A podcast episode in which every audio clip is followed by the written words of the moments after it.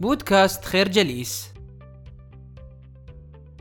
كل الناجحين في مجال المال والأعمال يسعون لإنجاح مشاريعهم وتنزيلها على أرض الواقع أحسن تنزيل، وعامل الحظ لا يمكن أن يلعب دورا كبيرا في قضية النجاح إلا بنسبة قليلة. لهذا فمعادلة النجاح ليست معادلة تعتمد على الحظ لوحده، ولكنها معادلة تضم أربعة عناصر أساسية.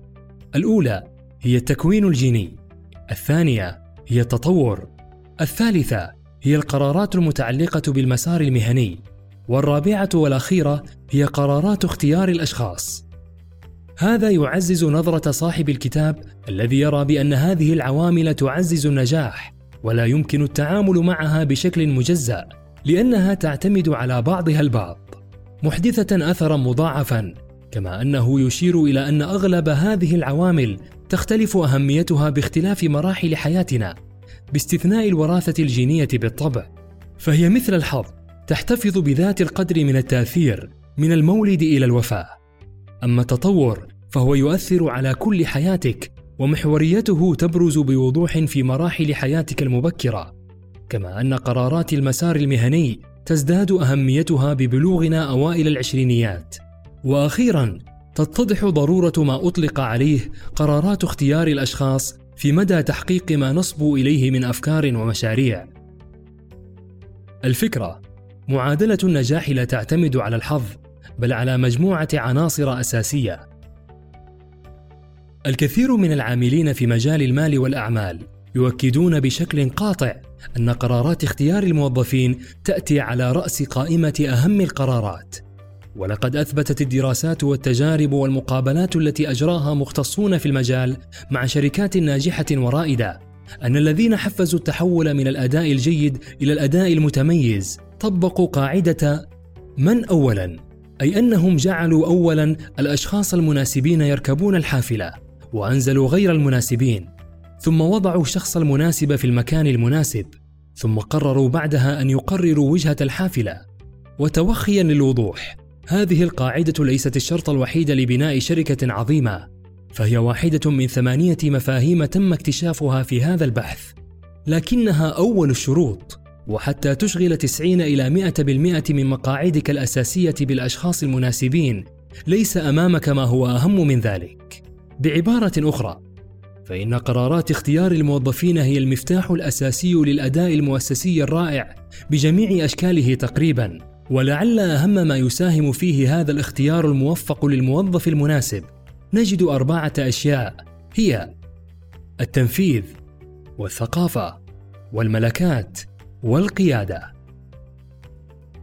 الفكرة: اختيار الموظف المناسب في المكان المناسب هو المفتاح الأساسي لأداء مؤسسة ناجحة. عملية اختيار الموظف المناسب ليست عملية يسيرة كما يظن الكثيرون، ولكي تحدد بالضبط المواصفات التي تبحث عنها، هذا أمر يتطلب خبرات كبيرة وتجارب موثوقة، وذلك لثلاثة أسباب على الأقل. أولها هو أنه حتى لو كان هناك اختلاف في التوافق على مؤشرات ومواصفات محددة للموظف المناسب، فوجب الاستعانة بتعميمات خاصة بأفضل مؤشرات التنبؤ بالأداء في وظيفة ما. ثانياً، حين تبحث عن مرشحين لوظيفة ما، فإنك تواجه كل أنواع التحديات العملية، بما فيها افتقادك للوقت الكافي لدراسة كل مرشح محتمل بتمعن، لذا عليك أن تحدد أولوياتك وتركز بشكل أو بآخر، فبالتركيز على أصح المؤشرات تستطيع أن تحقق تقييمات أفضل في وقت أقل، ومن ثم إنجاز عملك بمزيد من الفاعلية والكفاءة. ثالثاً، التركيز على أصح مؤشرات للتنبؤ بأداء المرشح في وظيفة ما سوف يجنبك أي نوع من التمييز.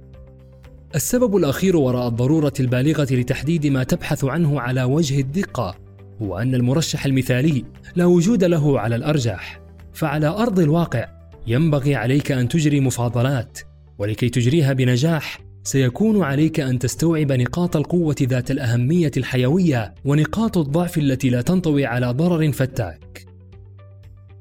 الفكرة: تحديد المواصفات التي تبحث عنها في الموظف أمر يتطلب خبرات كبيرة وتجارب موثوقة. لا بد من الإشارة في هذا الصدد أن أسلوب تقييم الموظفين لكي يكون ناجعاً يجب أن يفي بشرطين أساسيين: أولاً أن يكون مقبولاً من المرشح، وثانياً أن يتنبأ بالأداء الوظيفي. عادة ما تتحقق أنسب مفاضلة بين قبول المرشح وصلاحية التقييم من خلال مزيج فعال من المقابلات الشخصية والاتصال بالجهات المرجعية. إضافة إلى ما سبق، نجد أن الشركات في غالبيتها تجري نوعاً من التحليل للسيرة الذاتية للمرشح، كما أنها تستكمل المعلومات الواردة في السيرة الذاتية بمجموعة أقيم من البيانات الشخصية التي تشمل مزيداً من المعلومات عن الخلفية الشخصية للمرشح وخبراته الحياتية.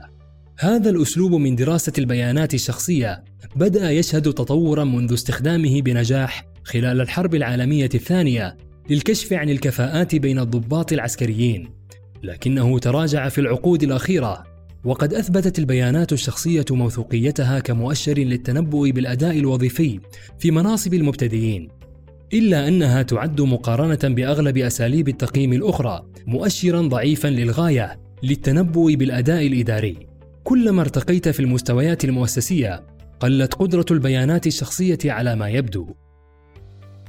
الفكرة: لأسلوب تقييم أداء المرشحين شروط ومواصفات وجب تحقيقها. نشكركم على حسن استماعكم. تابعونا على مواقع التواصل الاجتماعي لخير جليس، كما يسرنا الاستماع لآرائكم واقتراحاتكم، ونسعد باشتراككم في البودكاست.